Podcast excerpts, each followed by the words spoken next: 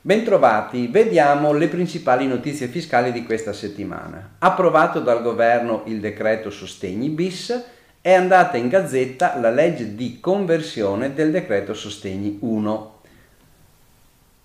Decreto Sostegni bis. Il 20 maggio il Consiglio dei Ministri lo ha approvato, intanto Sostegni bis che stanza ulteriori 40 miliardi Vediamo le principali misure per le imprese. Prevediamo un nuovo pacchetto di contributo a fondo perduto basato sul calo del fatturato di almeno il 30% tra il 2019 e il 2020 oppure il calo medio mensile del fatturato del periodo tra il 1 aprile 2020 e il 31 marzo 2021 e infine un conguaglio a fine anno che si concentrerà sui risultati economici di esercizio e terrà conto però del conto dei ristori e sostegni già percepiti.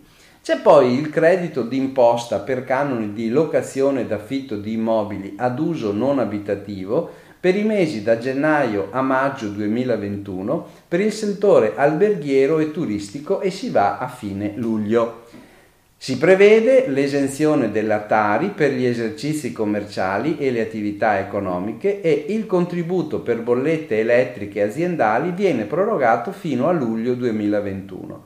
Viene differita ancora fino al 30 giugno 2021 la sospensione delle attività di riscossione. Viene rinviata a gennaio 2022 l'entrata in vigore della cosiddetta plastic tax.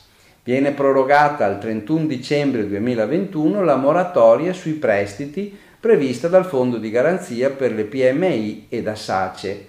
Troviamo anche un regime transitorio straordinario della disciplina dell'ACE per aumenti di capitale fino a 5 milioni di euro.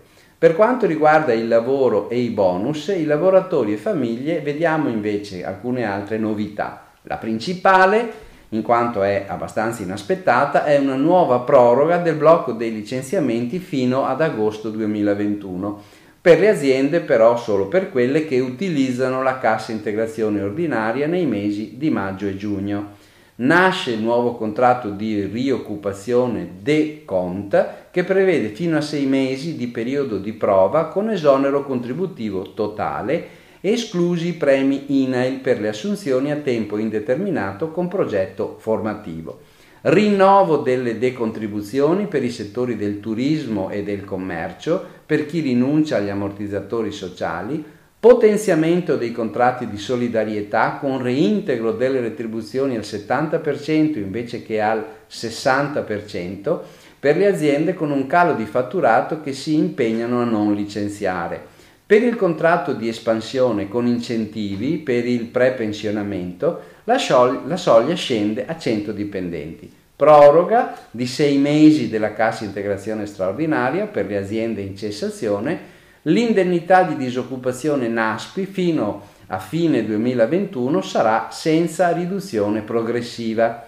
Ci sono anche quattro nuove mensilità del reddito di emergenza. Inoltre si rinnovano le indennità a lavoratori stagionali a termine, occasionali con una mensilità da 1600 euro, bonus da 800 euro e da 950 euro destinati a lavoratori agricoli e a pescatori autonomi, si conferma il bonus per i collaboratori sportivi calibrato sui compensi 2019 da un massimo di 1600 a un minimo di 540 e poi infine il presidente Draghi ha sottolineato le specifiche misure agevolative per la prima casa rivolte ai giovani. Si tratta delle garanzie sui mutui ampliata fino all'80% per i giovani fino a 36 anni purché con un ISE inferiore a 30.000 euro. La durata del beneficio è prevista per gli atti firmati fino al 30 giugno 2022.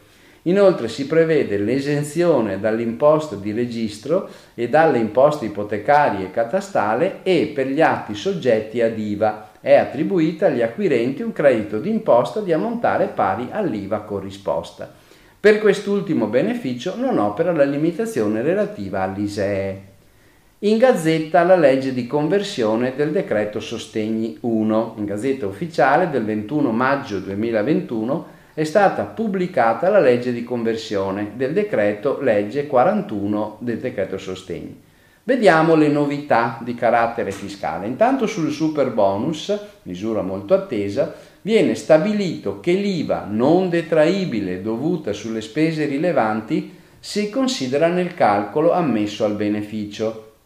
Un contributo a fondo perduto per l'anno 2021 è riconosciuto per un massimo di 1000 euro ai titolari di reddito d'impresa che hanno attivato la partita IVA nel 2018 ma ha iniziato l'attività nel 2019 e non hanno ricevuto il, il contributo del decreto Sostegni 1.